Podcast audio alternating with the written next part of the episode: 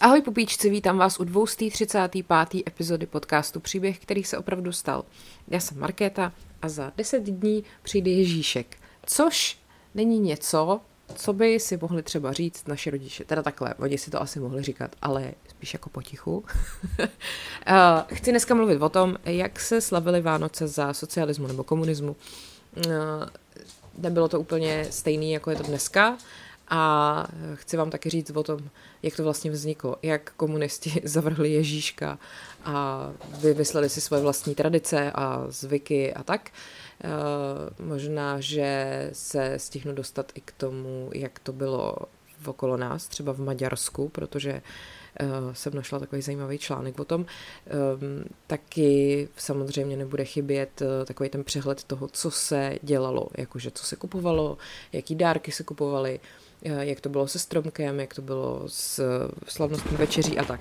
Teď právě mi na křeslo vyskočil pan Kočička. Um, mám pocit, že bude asi kadit. On vždycky dělá takový hrozný scény, třeba hodinu, prostě než se jako vykadí. Mně by přišlo vtipný, kdyby tohle dělali lidi, ne. Že prostě byste byli jako, nevím, v práci a teď najednou kolega by se zvednul, začal prostě lítat po kanclu a úplně strašně řvát a všichni, jo, Petr zase půjde na velkou prostě. No nic, tak, eh, tak se na to vrhnem. Takže téma dnešní epizody je, jak se slavily Vánoce za minulého režimu. Takže je to vlastně, co vás v dějáku nenaučili. Konečně, ty jo, po dlouhé době.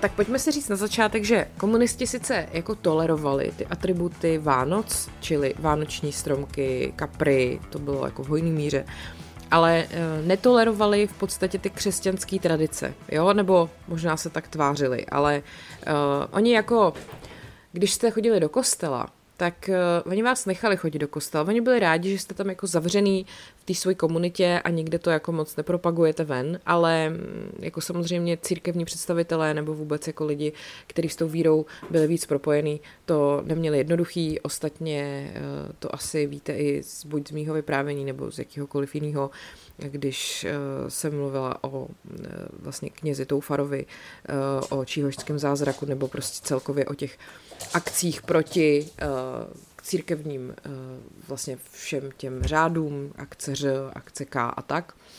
Mám pocit, že jsem možná o tom nikdy neudělala vyloženě speciální epizodu, tak bych možná mohla, že jo? To bych mohla udělat takový závazek do nového roku, uh, protože to bylo děsivý, to, co uh, komunisti udělali s církví.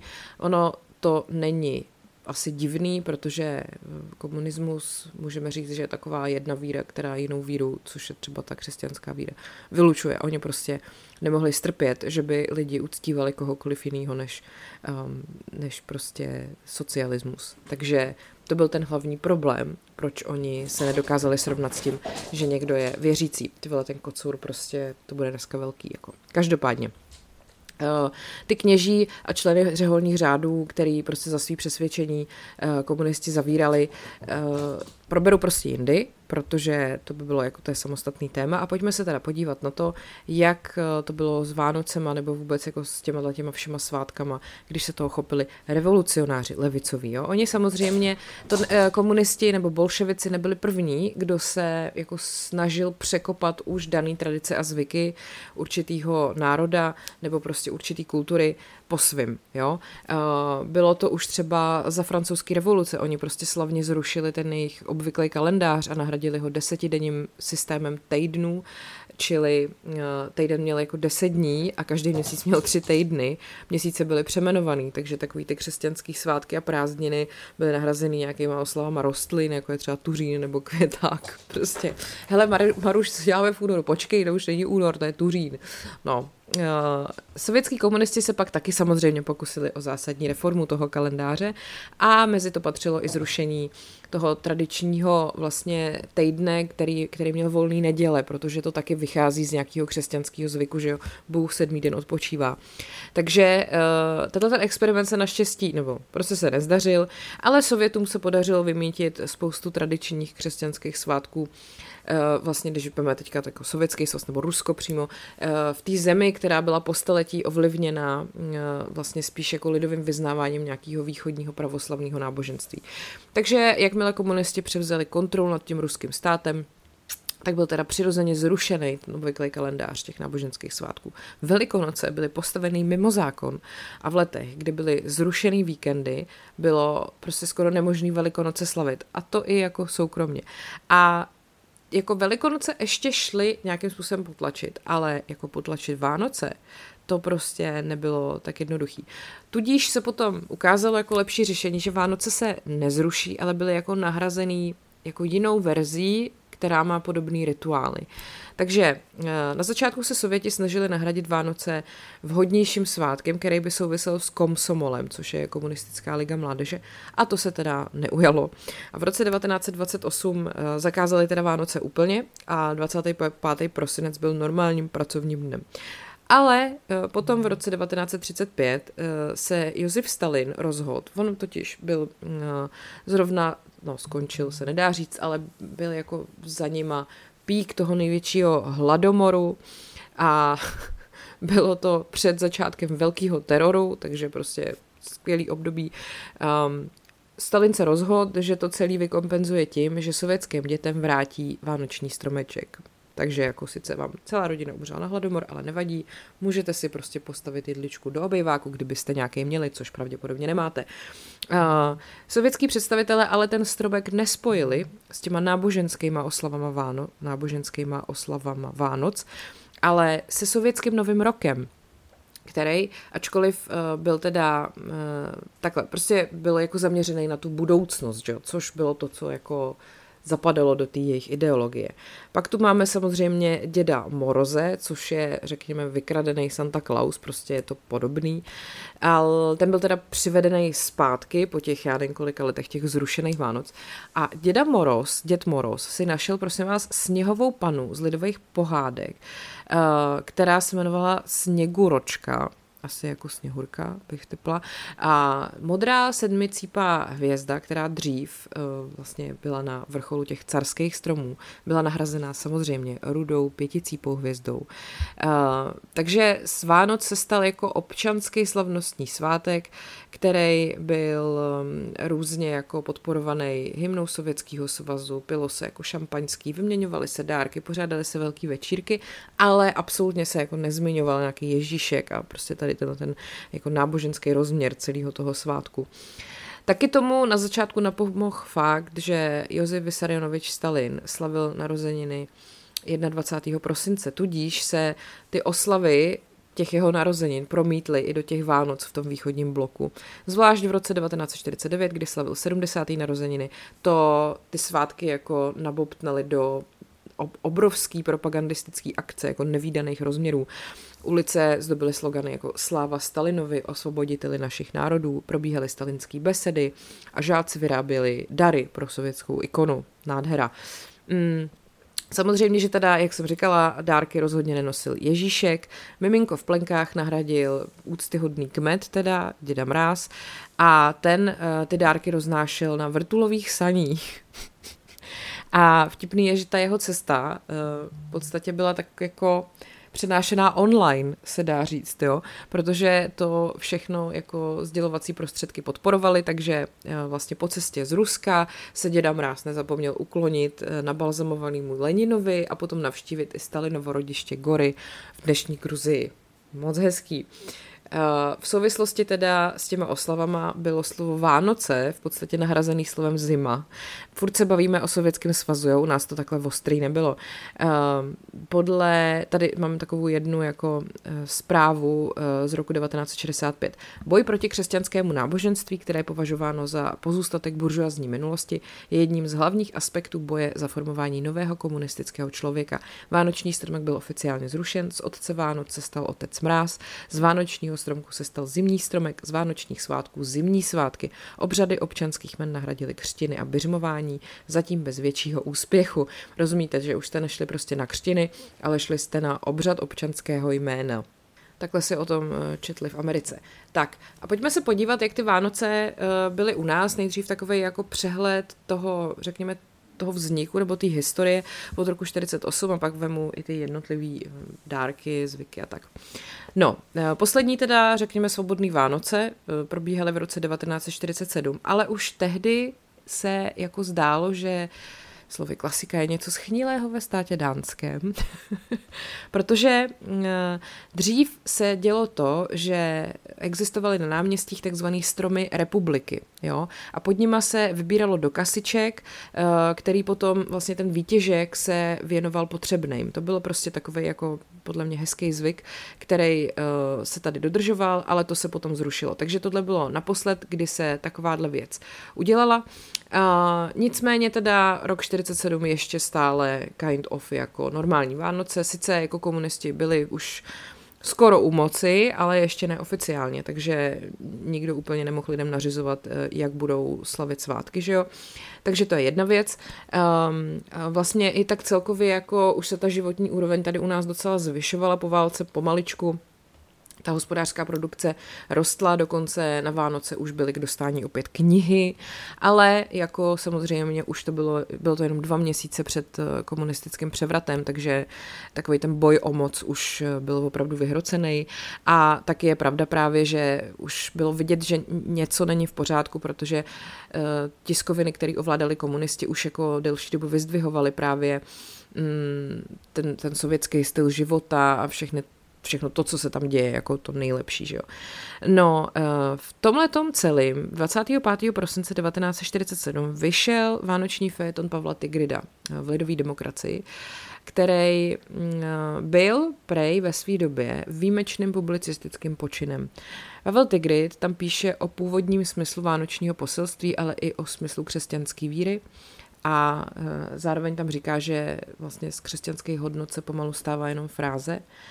A uh, samozřejmě, že to se nelíbilo. Že jo? On to velmi jako vystihnul a u, udeřil hřebíček na hlavičku, ale mm, bylo to něco, co tehdejší režim jako teda budoucí režim vlastně nechtěl slyšet.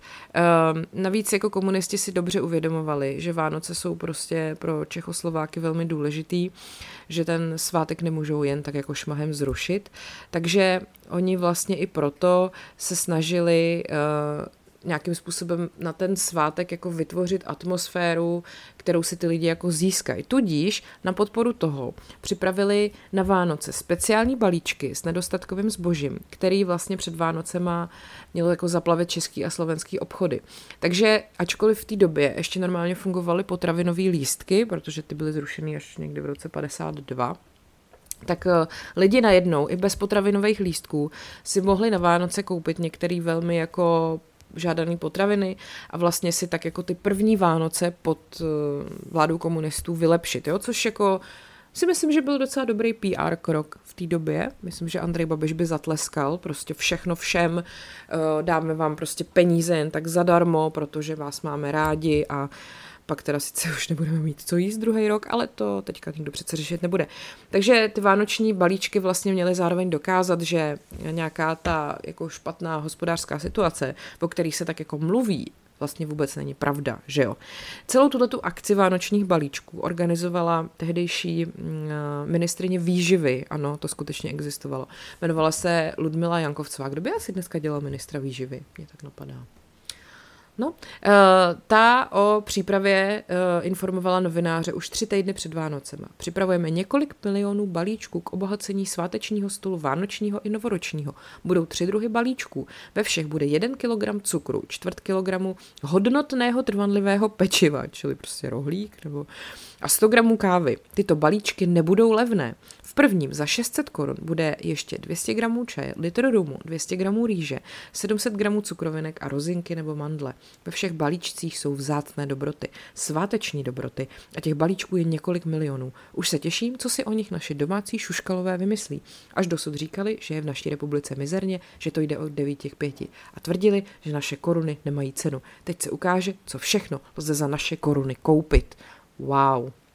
No, vtipný je, že se ani tohleto neobešlo bez uh, nějakého, jakože řekněme, protestu, protože ty teda, jakože ty balíčky měly sloužit k tomu, aby se upevnila pozice vládnoucí strany a aby jako lidi je měli radši, že jo, tak se objevil případ, kdy eh, se to vlastně využilo přesně k opačné věci. Bylo to v Pardubicích, to se teda stalo na konci listopadu 48, protože samozřejmě studenti místní obchodní akademie eh, v rámci brigády se podíleli na přípravě těch vánočních balíčků. No a do potom pěta, takhle, 25. listopadu, potom při náhodném roztržení, otázka jestli bylo náhodný, eh, toho jednoho balíčku se ukázalo, že u těch potravin je taky leták s protikomunistickým obsahem. A bylo teda potom zjištěno, že tam, kde ty studenti ty balíčky připravovali, uh, se nachází celkem 301 letáků, který obsahují protistátní hesla jako ať je USA nebo smrt komunismu. Takže celou záležitost potom hned o několik dní později začal projednávat soud mládeže v Chrudimi, který potom 16. prosince 48 odsoudil jednoho ze studentů k nepodmíněnému trestu 9 měsíců vězení. Což teda vlastně bylo štěstí, protože Dokonce v místě jeho bydliště vznikla petice, kterou pak jako posílali Gotwaldovi a ta petice pro něj požadovala trest smrti, vážení přátelé. Takže takhle to bylo krásný o Vánocích 1948. Potom teda 24. prosince 48 došlo k situaci, kdy uh, vlastně najednou ten státní projev, kdy takhle, je to největší křesťanský svátek, který jako máme, nebo křesťani mají. A státní projev k němu eh, prováděl představitel politické strany, která vlastně tady tyhle ty svátky odsuzovala a hlásila ateismus. Takže eh, na štědrý den 48 nemluvil Gottwald, ale mluvil Antonín Zápotocký, předseda vlády. Eh, přál jako pokoj, uh, nic dalšího zásadního tam neřekl. Jo? Snažil se samozřejmě vyhýbat tomu, aby jakkoliv se dotknul nějakého dalšího duchovního rozměru těch svátků. Samozřejmě, že k Zápotockému je důležitý dodat, že jeho kultovní rozhovor z roku 52 uh, eh, potom vysvětluje, jak se místo Ježíška objevuje Děda Mráz a tak.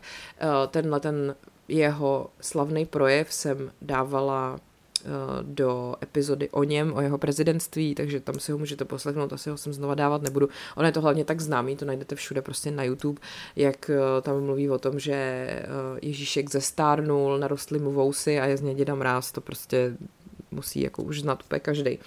No a teď ještě, když se vrátím k těm vánočním stromům republiky, Vlastně tam teda to fungovalo, takže od nějakých 20. let se pod nima vybíraly peníze na sirotky a chudí děti.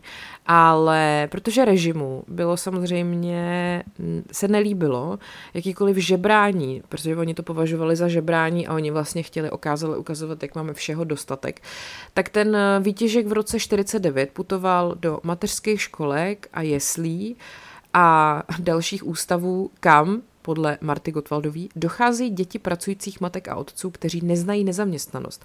Vánoční strom republiky letos poprvé nežebrá a ta tradice potom definitivně zanikla v roce 52. Takže sirotci a chudí děti nasrat, prostě dáme to dětem e, pracujícího lidu, které žebrat nepotřebují, protože jejich rodiče e, jsou zaměstnaný, protože zaměstnaný musel být každý, kdo jste nebyl zaměstnaný, tak jste byl souzený za příživnictví. No, absurdita nad absurditu. Jdeme dál rok 1960. Eh, tam se to, řekněme, zlomilo v, trošku v tom, že opravdu takový ten šílený nedostatek a krizi těch 50. let střídá a relativní dostatek na trh v Československu přichází víc zboží, pan Kočička tentokrát prostě objevil krabici, kterou musí jako tady masakrovat. Uh, Eh, z těch Vánoc byl už trošku větší svátek konzumu. Eh, samozřejmě, že tehdejší obchody s potravinami, který se souhrně jmenovali Pramen, dokonce distribuovali i brožuru, která se jmenovala Pramen chystá Vánoce, ABCD pro Vánoce.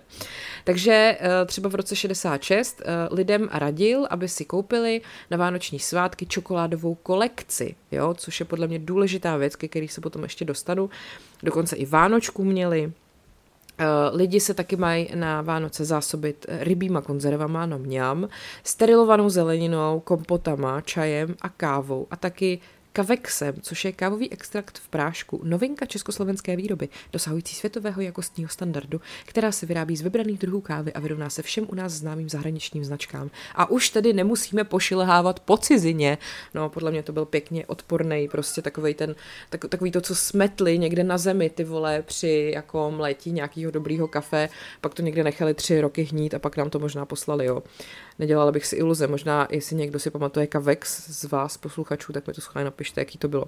Tak, potom tady máme taky nealkoholické nápoje, které se jmenovaly třeba ovocenka nebo karotela, a samozřejmě taky kofola. A taky nesmíte zapomenout, prosím vás, na polárkový dort, jak všichni víme, z pelíšků, že jo, uh, že lžičky se měly nechat až na polárkový dort. Polárkový dort, který si v posledních letech zaslouženě vydobil své pravidelné místo v pořadí slavnostních hostin. No a pak tu byla ale samozřejmě taky spousta nedostatkového eh, zboží, což byly, prosím vás, předměty z umělé hmoty, protože soudruzi uh, v NDR prostě to teprve začali vyrábět a nebylo tady toho dostatek a všichni to chtěli. Uh, velkým modním hitem se stalo cokoliv ze syntetiky, mňam, ty vole, ty lidi museli skutečně vonět, takže všechno prostě umělohmotný jelo ve velkým samozřejmě, že eh, všechno tohle byl taky vítaný vánoční dárek, takže skutečně scénka s skleničkama v pelíškách nebo se lžičkama je něco, co se jako odhrávalo v těch domácnostech. Tak, eh, pak tu máme dřevěné hračky, které už někoho moc nezajímaly, protože přišly mechanické hračky, takže třeba autíčka na setrvačník nebo dokonce na dálkový ovládání. Eh, taky tu máme série gumových figurek, umělohmotný harmonikový zvířátka, nafukovací plastový hračky nebo pomůcky na plavání. Wow. Tak, pak tu máme knížky. V polovině 60. let to nejvíc eh, všichni chtěli foglarovky, ale to je jenom díky tomu, že ke konci 60. let eh, tady bylo takový uvolnění všeho, protože jinak byl foglar vlastně spíš na černé listině. Všeho byl samozřejmě dostatek a prostě měli jsme se skvěle, ale všude byly strašné fronty, jo. Takže eh, to, že tak bylo takhle, lidi se rozhodli, že budou mít hezký Vánoce, rovnalo se prostě, že si musí stoupnout do jedné obrovské fronty na rybu, na druhé obrovské fronty na uh, nějaký ovoce a tak dále. To asi jako víte, že prostě takhle to fungovalo. Takže uh, když jste chtěli ještě něco třeba lepšího, tak jste samozřejmě scháněli podpultový zboží, což šlo jenom, když jste měli nějaký kontakty, že o známosti, nebo takový ty, fungoval takový ten systém protislužeb, kdy uh, Maruška mi prostě pod pokladnou schová nějaký lepší víno a já jí za to prostě opravím eh, záchod, takovýhle, takovýhle styl. No a uh, vlastně tehdy ty vánoční svátky tak nějak definitivně začaly mít takovej ten, takovou tu konzumní podobu. Ten režim to podporoval, protože chtěl ukázat, že teda na tom nejsme špatně a zároveň ale se strašně vymezoval proti tomu kapitalistickému, materialistickému západu, že jo? To je takový ten vtipný paradox. No a pak tu máme bohužel rok 68, Eh, kdy vlastně v srpnu se stalo to, co se stalo, ale Vánoce probíhaly celkem poklidně. Lidi si už tak jako zvykli, že tady máme sovětský vojska a spíš eh, se vlastně snažili nějak jako zabránit tomu, aby tady ta úroveň šla jako do prdele, jo? Že vlastně uh, oni jako na tom, řekněme, ke konci pražského jara uh, Eh, viděli, co všechno tady můžeme jako mít, jak, jak dobře se vlastně můžou mít a hrozně si to chtěli uchovat. Takže eh, spousta historiků třeba připomíná, že se v Československu v tom roce dokonce obnovovaly i různé prvorepublikové tradice, které byly eh, právě zadušený po tom vítězném únoru, což byl třeba ten Vánoční strom republiky. Vybíralo se tehdy na nově vzniklou organizaci, což bylo Združení SOS dětské vesničky Vzniklo to vlastně tady v roce 68 podle rakouského vzoru a měla to být právě alternativa k těm dětským domovům. Uh, taky třeba o Vánocích roku 68 najednou spousta lidí, o dost víc lidí šlo do kostelů a na vánoční bohoslužby uh, a ten uh, dobový tisk už o tom taky psal trošku jinak. Dřív o tom psali jakože je to příležitost poslechnout si koledy neznámých skladatelů. No hele, prostě lidi vlastně tak nějak asi v sobě měli trošku takovou tu vnitřní revoltu pořád, ale no, ne, že by jim to pomohlo. Každopádně přišla ještě jiná nová tradice a to, že do té doby se vlastně vždycky uh, dělal jakoby projev na štědrý den, a po v 50. letech teda se to přesunulo na Nový rok a v roce 68 se to opět uh, vrátilo na ten štědrý den a projev měl tehdejší předseda vlády Oldřich Černík. Ten vlastně byl i jeden ze symbolů Pražského jara a vlastně nabádal lidi, aby sklidnili vášně a vlastně i jako tvrdil, že se nečekají žádný převratný politický změny. No, 24. prosince 1968 se stala ještě jedna věc, protože člověk poprvé obletěl měsíc. Dárek k Vánocům připravila posádka Apollo 8 celému světu svými záběry měsíční krabatiny. První let tří Američanů k nejbližšímu vesmírnému tělesu bude zapsán do dějin lidského vzepětí tak, jako byl zaznamenán čin Gagarinův, oznamovali novinové články. Takže Eh, v tu chvíli jsme vzali Američany na milost, protože obletili měsíc, ale samozřejmě si tam musel zmínit Gagarin, protože byl dřív. Tak a uh, tehdy taky byla jedna výjimečná příležitost uh, nadělit vašim blízkým knížky, které byly předtím třeba různě jako vyřazený z knihoven nebo tak, ale bylo to jeden jediný rok, jo. Takže uh, pak už zase všechno šlo do prdele.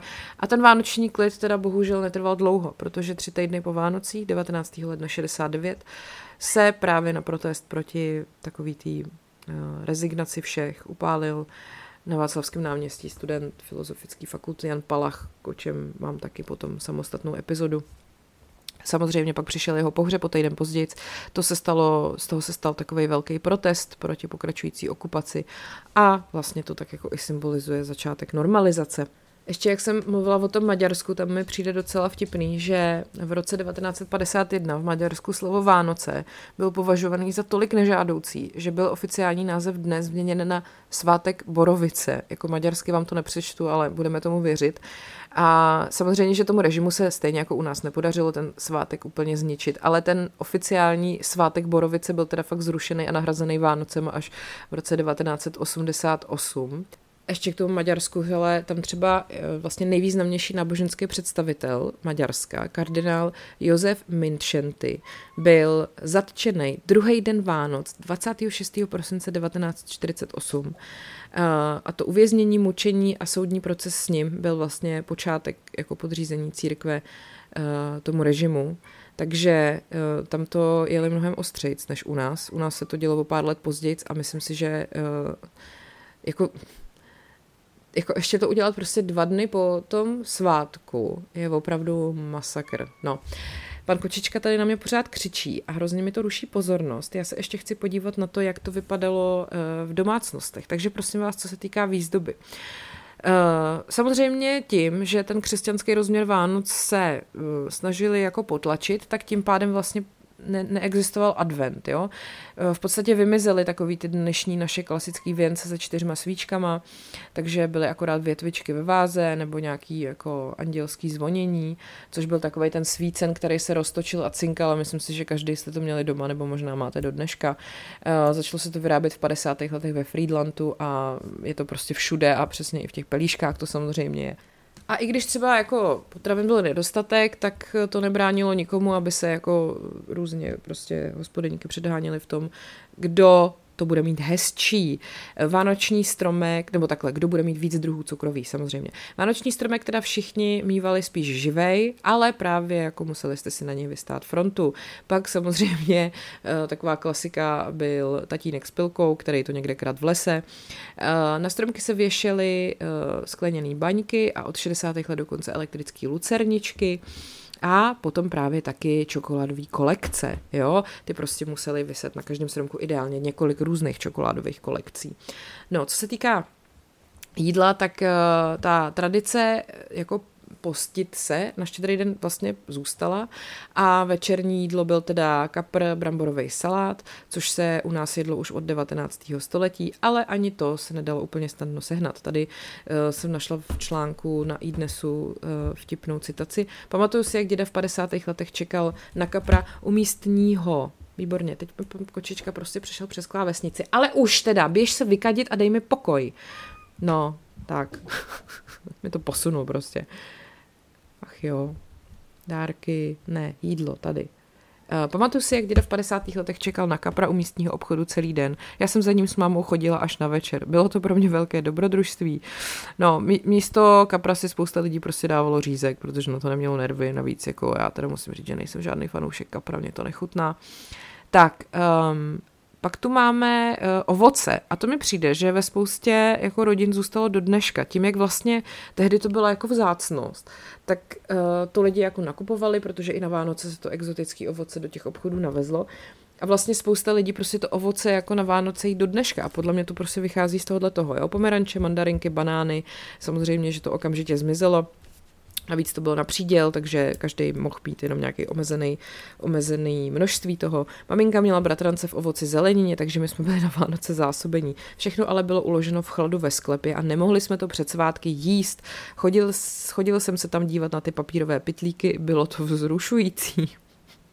Někde měli i ananas a někde dokonce i kokosový ořech. No, samozřejmě, že v 50. letech se nesměly veřejně zpívat koledy, rozhodně ne ty, ve kterých se oslavovalo narození Ježíška, ale samozřejmě eh, vzniklo spousta takových náhradních koled, jako třeba Vánoce, Vánoce přicházejí, eh, protože to je jako něco, co si možná dneska někdo zpívá, ale je to prostě komunistická náhražka klasických koled, jo, takový ty eh, prostě nic, nic, co se týká vyloženě toho svátku. A pak tam byly i koledy, které třeba oslavovali horníky, továrny nebo Klementa Gottwalda.